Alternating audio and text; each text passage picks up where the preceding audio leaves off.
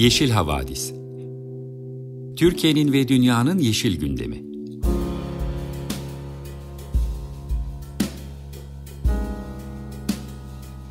Hazırlayan ve sunanlar Demet Yaman Er, Savaş Çömlek, Dilan Altın Makas, Sare Abit ve Tansu Yeşilkır.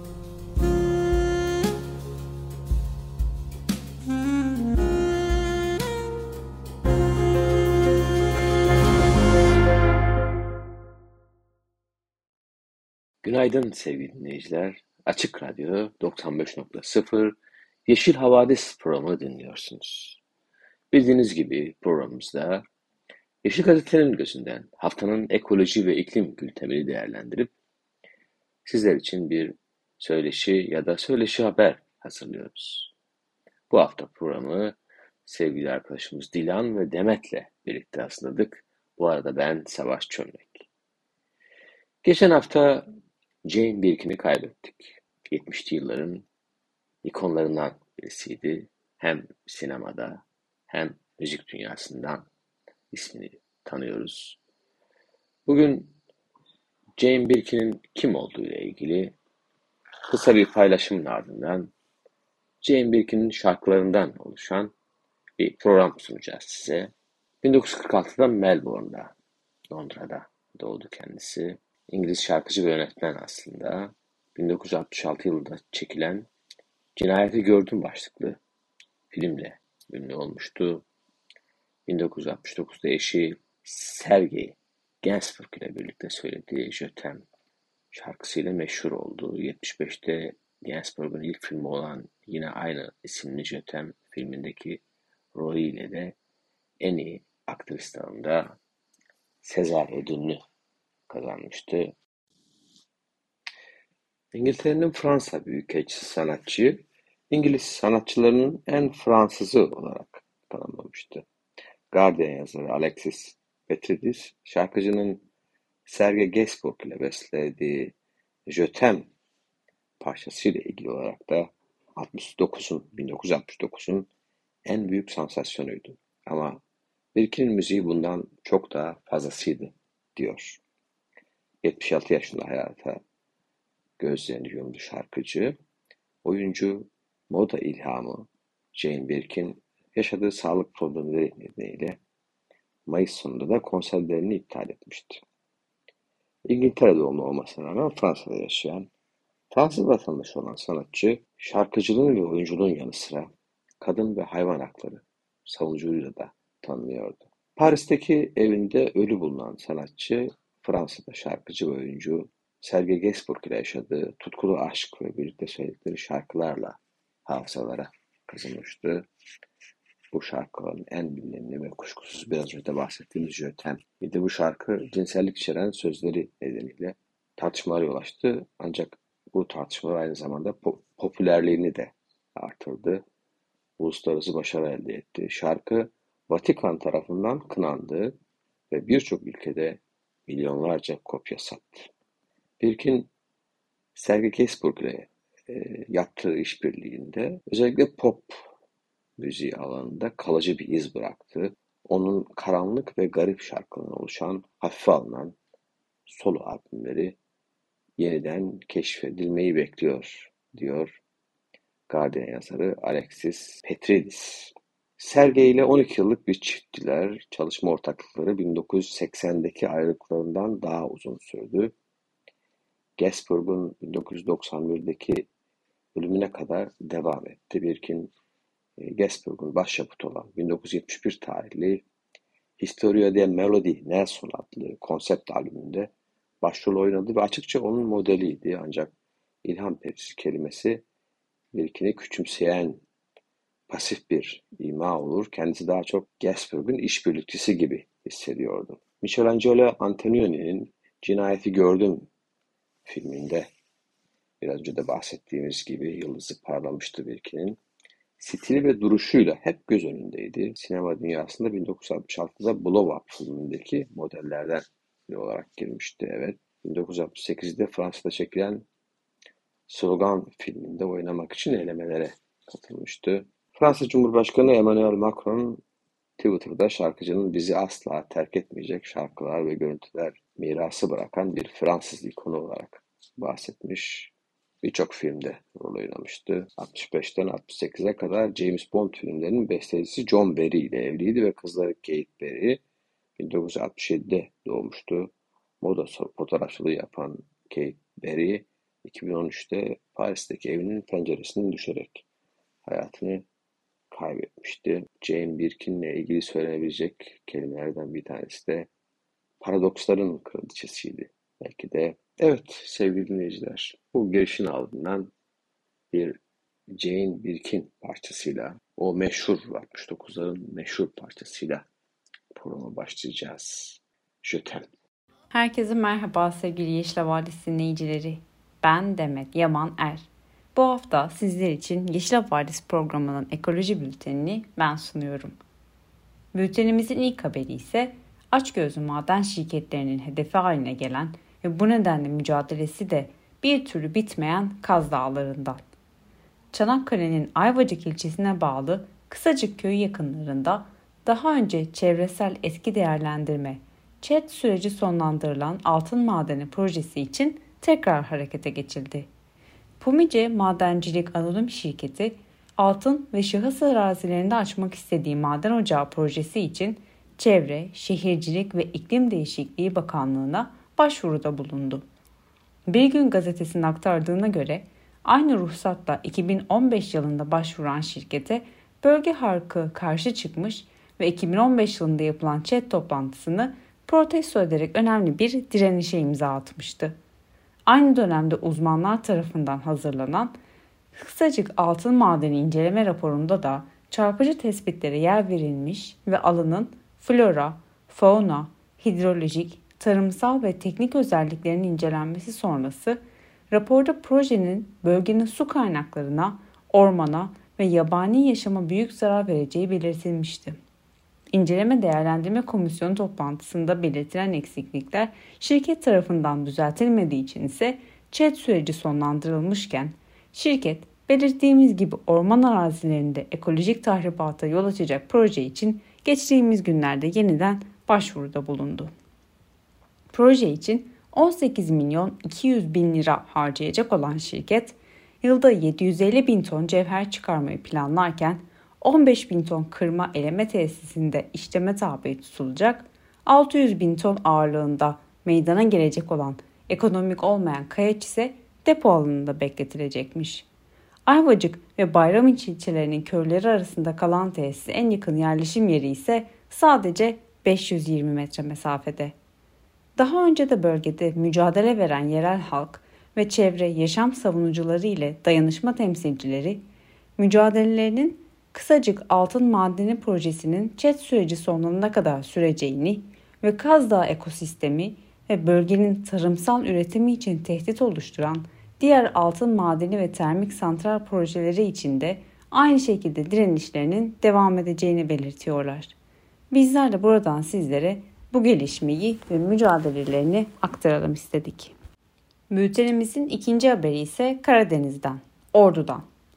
Ordu Ulubey ilçesinde tarım ve orman alanında açılmak istenen bentonit madenine karşı çıkan halk, Ordu Çevre Derneği ile birlikte çevresel etki değerlendirme ÇED iptal davası açtı.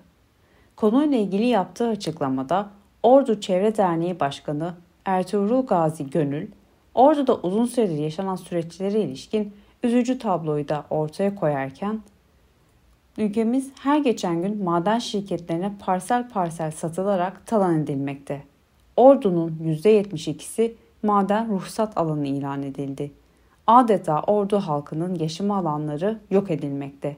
Şehrimiz taş ocakları, hidroelektrik santralleri, rüzgar elektrik santralleri, altın, kurşun, bakır, çinko madenleri, bentonit madeni gibi maden şirketlerinin işgaline maruz kalmıştır diyerek yaşananlara karşı itirazlarını dile getirdi. Bölge halkının geçim kaynaklarının teker teker ellerinden alındığını anlatan Gönül yine ordunun geçim kaynağı olan fındık yok oluyor. Fındık bahçeleri yok edilip maden sahaları açılıyor. Ordu halkı maden şirketlerinin insafına bırakıldı. Daha 3 gün önce Perşembe ilçesinin Soğukpınar mahallesinde altın, gümüş, bakır, kurşun maden sahası için ÇED süreci başlatıldı. Görülüyor ki ordu her gün maden şirketlerine parsel parsel satılmaktadır. Biz bentonit madenine karşı olduğumuz için değil, maden sahalarının yaşam alanlarımızın içinde olmasına karşı çıkıyoruz. Tarım alanlarının yok olmasına, bizlere yaşam hakkı tanınmamasına karşı dava açıyoruz diyor. Ayrıca maden sahasının özel mülkiyet, tarım ve orman alanlarının üçte birini kapsadığını ve yine erozyon etkisi yaratarak bölgede heyelanların olmasına neden olacağını, maden çalışmaları esnasında meydana gelen tozlanma nedeniyle de birçok hastalığa yakalanacaklarını belirten Gönül, kurum görüşlerinde maden sahasının sakıncaları olacağı uyarılarının da dikkate alınmadığını, tüm bunlara karşı bu nedenle yurttaşlar olarak devletin yapması gereken görevi yaptıklarını ve davayı kazanana kadar mücadelelerinin süreceğini aktarıyor. Kaz Dağları'ndan sonra Ordu'dan gelen bu mücadeleyi de böylece biz yine sizlere aktarmış olalım. Bir diğer haberimiz de Bursa, Uludağ'dan. Bursa'da Uludağ Milli Parkı sınırlarının Uludağ alanı sınırları ile çakışan kısımlarının Milli Park vasfı kaldırıldı. Bölge ekoloji savunucularının talan başkanlığı olarak ifade ettiği ve bölgenin doğasını tahribata uğratacağını söylediği Uludağ Alan Başkanlığı'na devredildi. Söz konusu karar Cumhurbaşkanı Erdoğan'ın imzasıyla geçtiğimiz günlerde resmi gazetede yayınlandı.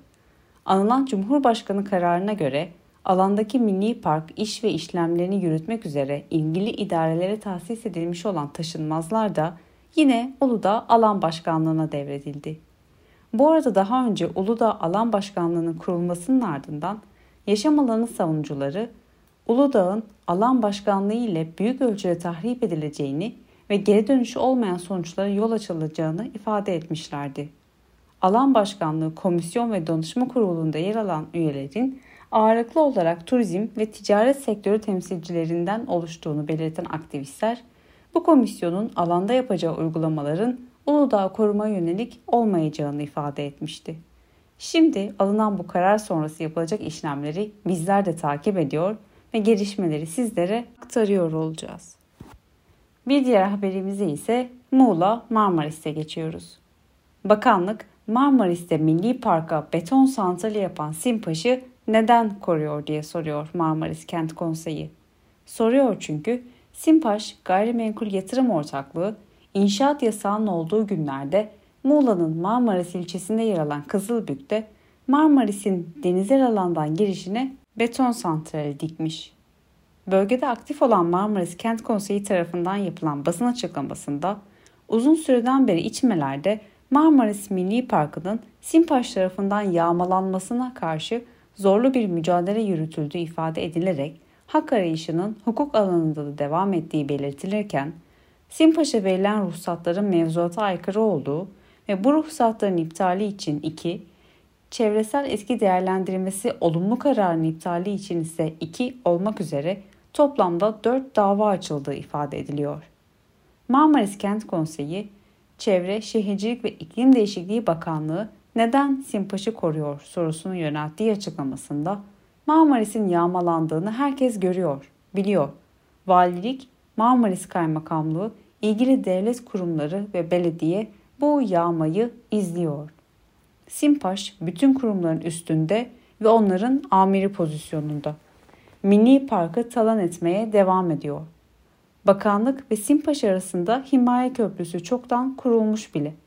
Bu koruma kalkanı Simpaş'ın hiçbir kural ve kanuna uymadan Milli Park'ı talan etmesini, Milli Park'ta dinamit kullanmasını cesaretlendiriyor. Kalkan o kadar güçlü bir koruma sağlıyor ki tek altyapı sağlayıcısının Muğla Büyükşehir Belediyesi olmasına ve Büyükşehir Belediyesi'nin de inşaat bölgesinde altyapı yoktur sağlamam da imkansızdır raporuna rağmen Çevre Bakanlığı tarafından ÇED olumlu kararı altın tepsi içerisinde Simpaş'a sunuluyor diyor. Bu arada proje geçmişini hatırlatmak gerekirse Marmaris'in İçmeler Mahallesi Kızılbük mevkiinde 1988 yılında Hattat ailesi tarafından Hemaki Otel Yatırım Anonim Şirketi adıyla 150 dönümü ormandan tahsisli toplamda 310 dönümlük denize sıfır araziye 5 yıldızlı otel yapılması için inşaat başlamış fakat 550 oda 1100 yatak kapasiteli otel bitirilememiş, şirket sahibi Emin Hattat 2006'da iflas edince de inşaat tamamen durmuş, yaklaşık 30 yıl önce inşaatı başlatılan otel 2009'da Simpaş Holding'e satılmıştı. Simpaş Holding'de 2010 yılı başında bölgedeki iki koyu içine alan otel inşaatının bulunduğu bu araziye 1400 lüks konut yapmak için harekete geçmiş ve mücadele süreci de böylece başlamıştı. Kaz Dağları, Ordu, Marmaris derken bültenimizi şimdiki haberi de İzmir'den. Ali Ağa Çevre Platformu, Brezilya'dan söküm için İzmir'e doğru yola çıkan Sao Paulo'dan sonra Libya'da kimyasal atık depolamak için kullanılan Slog isimli tankerin söküm için aylardır Ali bulunduğuna ilişkin iddialar karşısında vatandaşların kaygı duyduğunu belirterek tepki gösteriyor. Burası dünyanın hurdalığı değil. Bizler uydu kayıtlarında hala Libya'da olan ve sahte belgelerle içindeki kimyasal maddelerin temizlenmesi için önce Mısır'a, sonra sökülmek için Hindistan'a götürülen Mısırlı ekolojist ve çevreci dostlarımızın itirazları sonucunda orada sökülmesi üzerine 23 Şubat 2023 tarihinde Ali Ağa gemi söküm tesislerine geldiği iddia edilen Slok isimli zehir gemisinin ilçemizde yeni bir çevre felaketine sebep olmaması için buna karşı var gücümüzle mücadele edeceğimizi buradan tüm dostlarımıza duyurmak isteriz diyen Ali Ağalılar, gemi söküm patronlarının kar hırslarını ne bu zamana kadar yarattıkları çevre tahribatı, ne sökülen gemilerle bizlerin soluduğu havayı, içtiği suyu, bastığı toprağı zehirlemeleri ne de işçi ölümleri durduramadı. Gemi söküm patronlarının kar hırsları Ali Ağaların sağlığından ve işçilerin yaşama hakkında değerli değildir uyarısında bulunuyor. Son olarak sözlerini ise hiçbir mevzuata uymadığı halde iki firmanın ticari kavgaları olmasa halkın duyamayacağı Slog isimli geminin ve benzerlerinin Ali Ağa'da sökülmesini istemiyoruz ve Ali Ağa'ya dünyanın hurdalığı muamele yapılmasını reddediyoruz. Ali Ağa dünyanın çöplüğü değildir. Başka bir Türkiye, başka bir Ali Ağa yok. Bizden sonraki nesillere yaşanabilir bir kent ve ülke bırakmak bizlerin tarihsel, insani ve vicdani sorumluluğudur. Bizler yaşamı seviyor, gelecek kuşaklara temiz bir doğa, yaşanabilir bir Aliağa bırakmak istiyoruz. Bizimle bu düşünceleri paylaşan herkesi bahsettiğimiz bu mücadelede birlikte olmaya davet ediyoruz diyerek bitiriyorlar. Bizler de yalnızca kendi yaşamları, yaşam alanları için değil, hepimiz ve ortak geleceğimiz için mücadele veren Ali Ağaların bu çağrısını sizlere aktarıyor ve hep birlikte konunun sıkı takipçisi olma konusunda tüm dinleyicilerimizi desteğe davet ediyoruz. Bültenimizin bu haftaki son haberi ise Hollanda'dan. Ziyaretçi sayısını ve çevre kirliliğini azaltmayı amaçlayan Hollanda'nın başkenti Amsterdam'da belediye geçtiğimiz günlerde büyük yolcu gemilerinin kent merkezine demirlemesini yasakladı. Siyasetçiler büyük gemilerin kentin sürdürülebilirlik amaçlarıyla uygun olmadığını belirtiyor. Anılan karar Amsterdam'da ana tren garı yakınlarında İj Nehri kenarındaki yolcu gemisi terminalinin de kapanması anlamına gelirken bu hamle başkentte kitlesel turizmi önlemek için alınan son önlemlerden sadece biri. Belediye daha önce de Amsterdam'ın merkezinde sokaklarda esrar içilmesini yasaklamış, Mart ayında da kente bekarlığa veda partisi yapmak isteyen genç İngiliz erkekleri gelmemeleri için uyarmıştı. Bu arada hemen aktaralım ki büyük turistik kruz gemileri esasında önemli sera gazı emisyonlarına yol açıyor. Bunun yanı sıra salt keyif amaçlı belirli bir istikamet olmadan seyahat ve kamu yararı olmadan tüketim gibi özellikleriyle de net sıfır hedefleriyle çalışan bir yaşam tarzını teşvik ediyor. Evet, bültenimizi sonlandırırken çevre tahribatını önleyecek çok daha büyük, kapsamlı ve geniş önlemlerin dünyanın her yerinde, özellikle de ülkemizde hızla çoğalarak yayılmasını diliyor ve sizleri geçtiğimiz günlerde kaybettiğimiz Jane Birkin'in Avec le Temps şarkısı ile baş başa bırakıyorum. Herkese keyifli pazarlar dilerim. Herkese merhaba, ben Dilan Altın Makas. Umarım hepiniz iyisinizdir. Yeşil Gazete'yi kaynak alarak derlediğim iklim bülteniyle karşınızdayım. İlk haberimizin başlığı Akdeniz Havzası küresel ortalamadan bir buçuk kat daha hızlı ısınıyor. Işık Üniversitesi Mühendislik ve Doğa Bilimleri Fakültesi Fizik Bölümü Başkanı Dr. Tuğba Öztürk, Avrupa'daki aşırı hava olaylarının bölgesel iklim modelleri kullanılarak öngörülen değişikliğinin ölçeklenebilirliği adlı projesinde elde ettiği ilk bulgularla ilgili değerlendirmelerde bulundu. Öztürk, TÜBİTAK 3501 Kariyer Geliştirme Programı kapsamında desteklenen araştırmasında 120 yıllık bir zaman aralığında küresel sıcaklık artışlarıyla beraber aşırı hava olaylarının değişimine bakarak Avrupa'daki uç sıcaklıkların nasıl değiştiğini incelediklerini anlattı. Araştırmanın ilk yılında günün en düşük ve en yüksek sıcaklıklarının yıllık maksimum ve minimum değerlerine baktıklarını aktaran Öztürk, Akdeniz Havzası'nda sıcak ekstremlerde küresel ısınmanın bir buçuk katı bir ısınmayla karşı karşıyayız. Model sonuçlarına göre her 1,5 derecelik küresel ısınmaya karşılık Akdeniz bölgesindeki uç sıcaklıklar ortalamada en az 1,5 derece, her 2 dereceye karşılık 3 derece, her 3 dereceye karşılık 4,5 derece artacak diye belirtti. Akdeniz Havzası ve Avrupa üzerindeki aşırı hava olaylarının sıklık ve şiddetindeki değişimi bölgesel iklim modeli projeksiyonları kullanarak incelediklerini vurgulayan Öztürk, araştırma kapsamında iklim değişikliğinin bazı sektörleri nasıl etkileyeceği, etkileyeceği üzerinde de çalışmalar yaptıklarını belirtti. Küresel ısınmanın etkilerini azaltmak için atmosferdeki karbondioksit miktarının azaltılması gerektiğinin altını çizen Öztürk şöyle konuştu. Özellikle hem rüzgar hem de güneş potansiyeli açısından ülkemiz özellikle Avrupa'ya göre çok daha yüksek bir potansiyele sahip. Rüzgar potansiyelimizde özellikle Biga Yarımadası'nda Çanakkale'de gayet iyi. Dolayısıyla yenilenebilir enerji kaynaklarına daha fazla yatırım yaparak karbondioksit azaltımı yapabiliriz ve zaten ülkemizde de yanılmıyorsam %50'ye varan bir yenilenebilir enerji kaynağı kullanımı var. Bunun daha da artması gerekiyor ve tabii bunun da yanında adaptasyon yani bu yeni iklime uyum da önemli.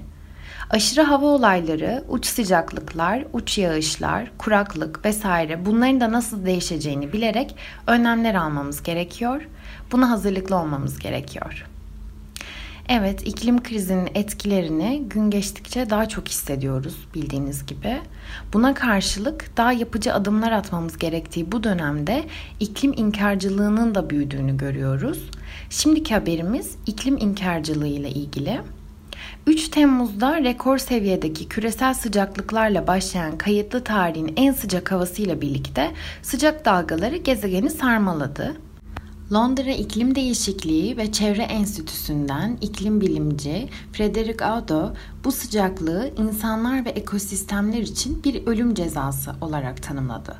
Fakat hemen ertesi gün Birleşik Krallık'tan politika habercisi Isabel par paylaştığı bir tweette geçen ay birkaç gün hava sıcaktı diye panik olan iklim değişikliği çığırtkanları rahatlayabilir.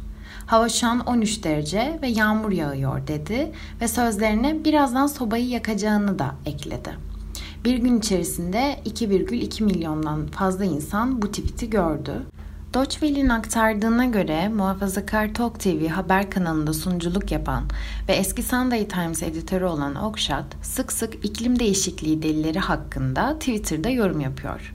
5 Temmuz tarihindeki Temmuz ayında yün kazak giymemiz gerekince nereye kayboldu bu Greta sorusu da bunlardan biri. Amerika Birleşik Devletleri, Çin, Meksika, Sibirya ve başka yerlerde kaydedilen en büyük sıcak dalgaları yaşanırken ve küresel ısınmayı insanların çoğunlukla fosil yakıt yakarak sebep olduğu konusunda neredeyse oy birliğiyle varılmış bilimsel bir çıkarım varken böylesine bir inkar nasıl büyümeye devam edebilir diye soruyor insan kendine. 2021'de yayınlanan, yayınlanan iklim değişikliğine dair görüşler üzerine yapılmış en büyük küresel araştırmaya göre 50'den fazla ülkede çok çeşitli yaş gruplarından insanların %65'i iklim değişikliğini bir küresel acil durum olarak nitelendiriyor. Fakat buna rağmen araştırmacılar yakın zamanda şüphe ve inkarda da bir artış keşfettiler. Melbourne Üniversitesi'nde kıdemli araştırma görevlisi olarak görev yapan ve iklime dair yanlış bilgileri çürüten Skeptical Science blogunun yazarı John Cook'a göre bunlar günümüzde iklim biliminden ziyade çözümlere odaklanan eski söylemler. Cook, çözümlerin zararlı olacağı ya da işe yaramayacağı fikrinin 1990'lardaki iklim hareketinin maliyetine yönelik eski saldırıların yeniden piyasaya sürülmesi olduğunu düşündüğünü sözlerine ekledi.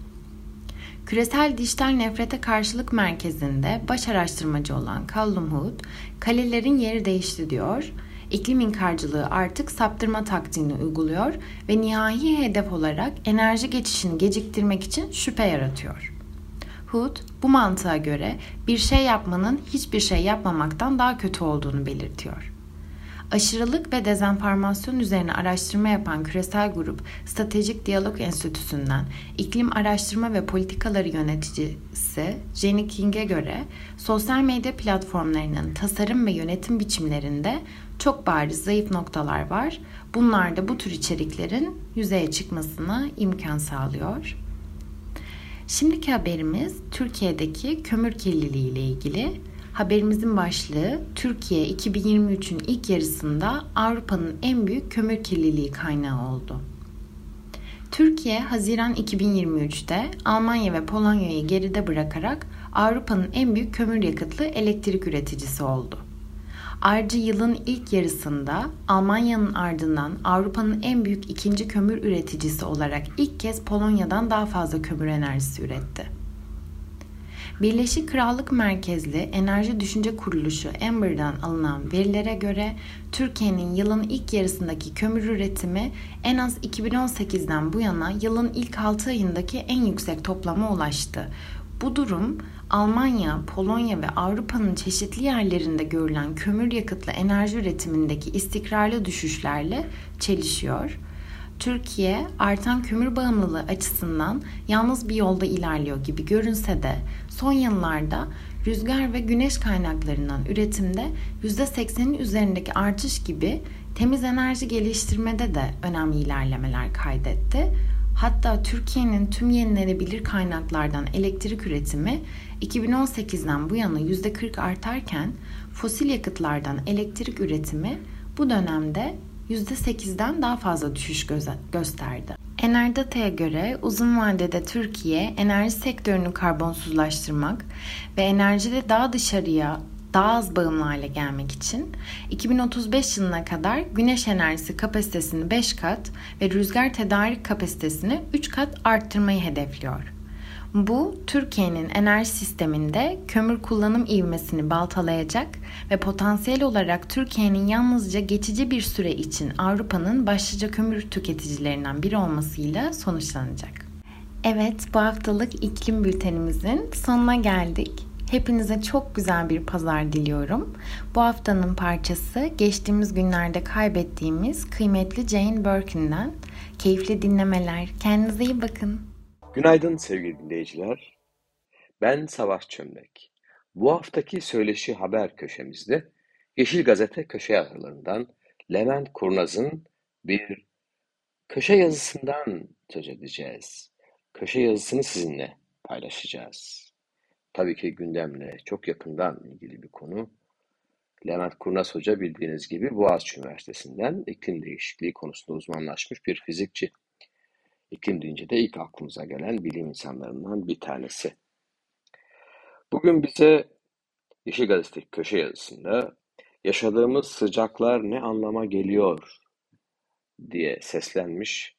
Bu konuyla ilgili bizi ve kamuoyunu tabii ki aydınlatma gayreti içerisinde uzun zamandır yapmaya çalıştığı gibi. Şimdi yazıyı sizler için seslendirip konuyla ilgili dinleyicilerimizi tekrar bilgilendirmek istiyorum. Pasifik Okyanusu Haziran sonu itibariyle ısınmaya başladı. Yani El Niño'ya döndü sevgili dinleyiciler.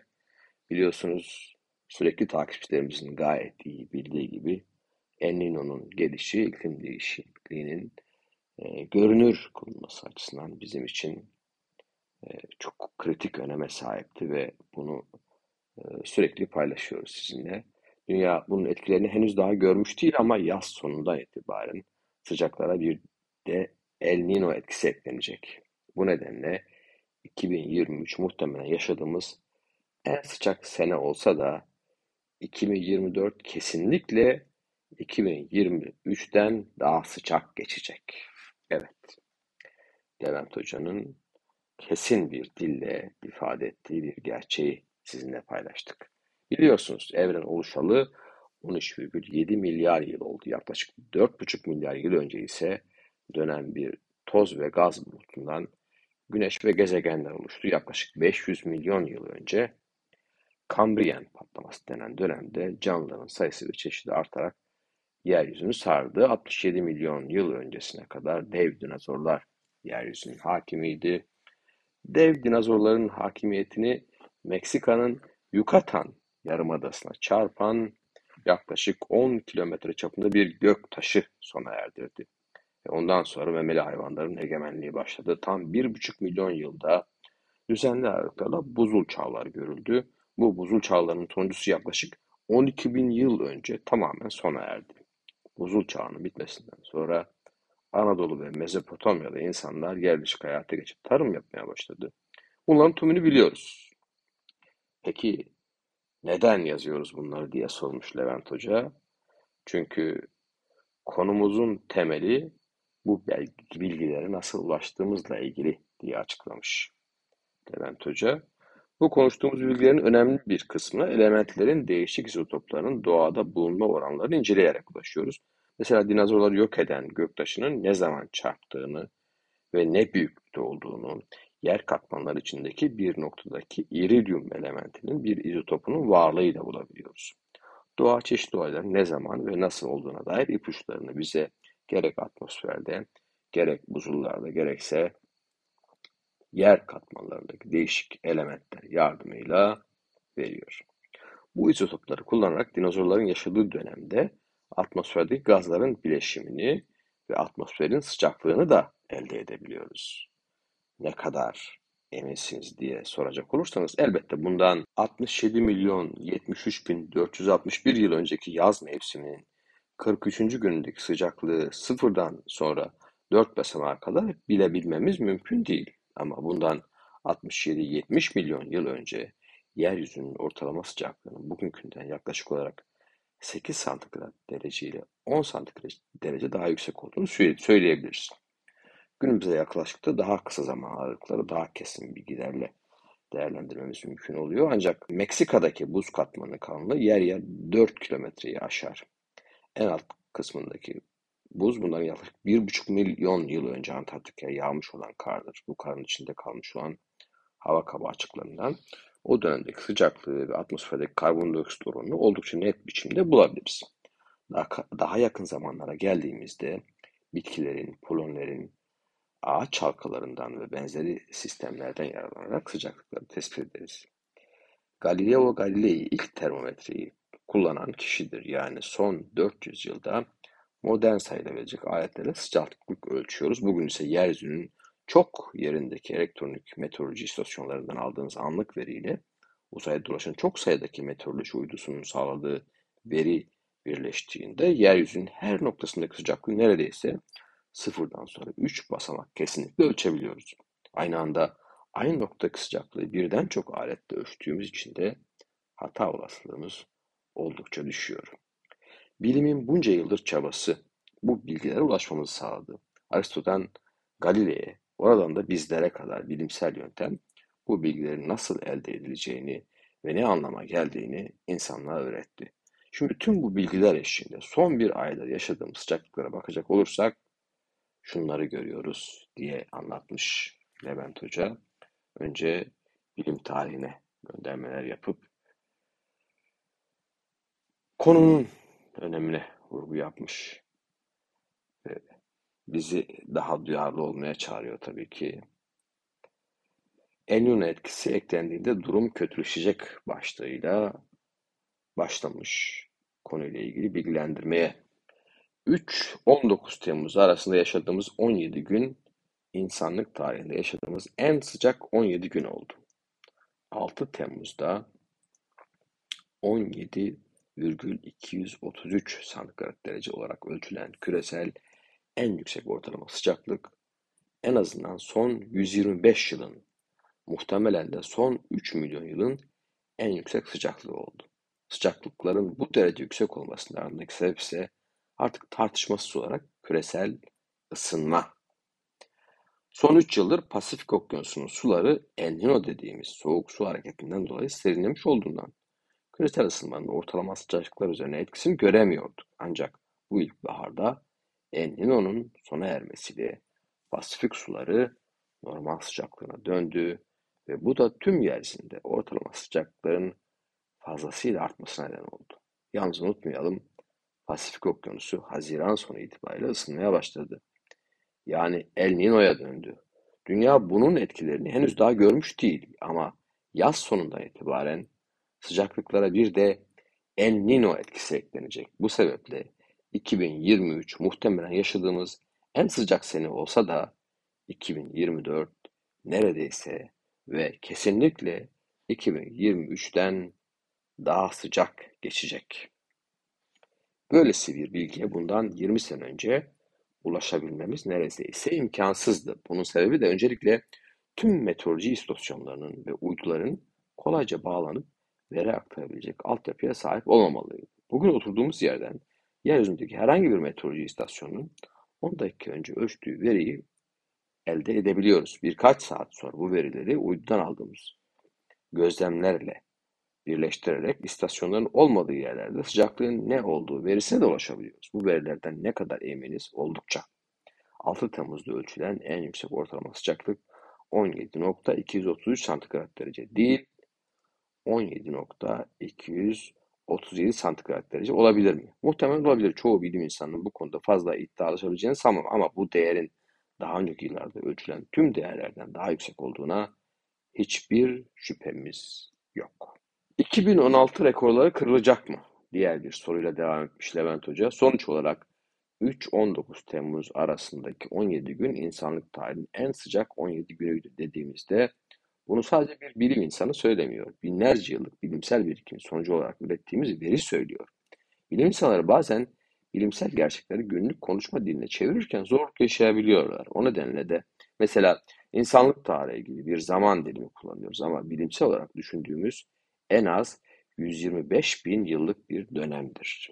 Bunun ötesinde 2023 yılında muhtemelen insanın yaşadığı en sıcak sene olacağını söylüyoruz. Burada kullandığımız muhtemelen aslında 2023 yılını sadece 2016 ile yılı ile kıyaslayabileceğimiz sonucu ortaya çıkıyor. Bu seneye kadar insanlık tarihinde yaşadığımız en sıcak sene 2016 senesiydi. Emin olmadığımız kısım 2023'ün 2016'dan daha sıcak olup olmayacağı, yoksa daha önce bu sıcakta başka bir sene olmadığına eminiz. Ama bu sene 2016'yı geçip geçmeyeceğini henüz bilmiyoruz. Ancak bu senenin 2016'dan sıcak olacağını düşünüyoruz çünkü Pasifik Okyanusu suları ısınmaya başladı. Koca okyanusta ısınınca hemen soğumaz. Yani ısınması nasıl bir sene yakın sürüyorsa soğuması da birkaç yıl sürecek. Bu en basit düşünceyle en azından sene sonuna ama neredeyse kesinlikle 2024 sonuna kadar yeryüzünün e, oldukça sıcak olacağını söylemek mümkün. Son olarak bir de ortalamadan sıcak kavramına açıklık getirelim. 6 Temmuz günlerinin küresel ortalama sıcaklığı 16.223 santigrat derecedir. Bu ortalama 1979-2000 yıllarının ortalamasıdır. 6 Temmuz 2023 gününün küresel ortalama sıcaklığı 17,230 santigrat derecedir. Yani ortalamadan 1 derece daha sıcaktır. Ancak 2023'ten önceki en sıcak 6 Temmuz 16,788 santigrat derece ile 2007 yılındadır. Bugünden sonra da sıcaklıklara bakarak olduğumuzda o gün tarihinde o gün yaşanmış en yüksek sıcaklıktan daha sıcak olacağını söylemek mümkündür. Yani Aralık ayının sonuna geldiğimizde muhtemelen 31 Aralık 2023 tarihi insanlık tarihinin en sıcak 31 Aralık günü olacaktır. Kısacası önümüzdeki dönemde ısıttığımız atmosferin üzerine bir de normalden daha sıcak olan Pasifik Okyanusu bineceğinden beklentilerimizin ötesinde bir sene geçiyor olacağız. Ama benim esas endişem 2004 yılıyla ilgili değil. Gelecek sene çok daha sıcak olacak. Evet sevgili dinleyiciler, olabildiğince bilimsel ve olabildiğince hepimizin anlayacağı dilden Profesör Doktor Levent Kurnaz'ın yaşadığımız sıcak hava dalgalarıyla ilgili bilgilendirmesini sizinle paylaştık. Yeşil Gazete'de yayınlanan köşe yazısından aktardık. Evet sevgili dinleyiciler, Söyleşi Haber köşemizin sonuna geldik. Size veda etmeden önce yine Jane Birkin'in bir parçasıyla hoşçakalın diyeceğiz.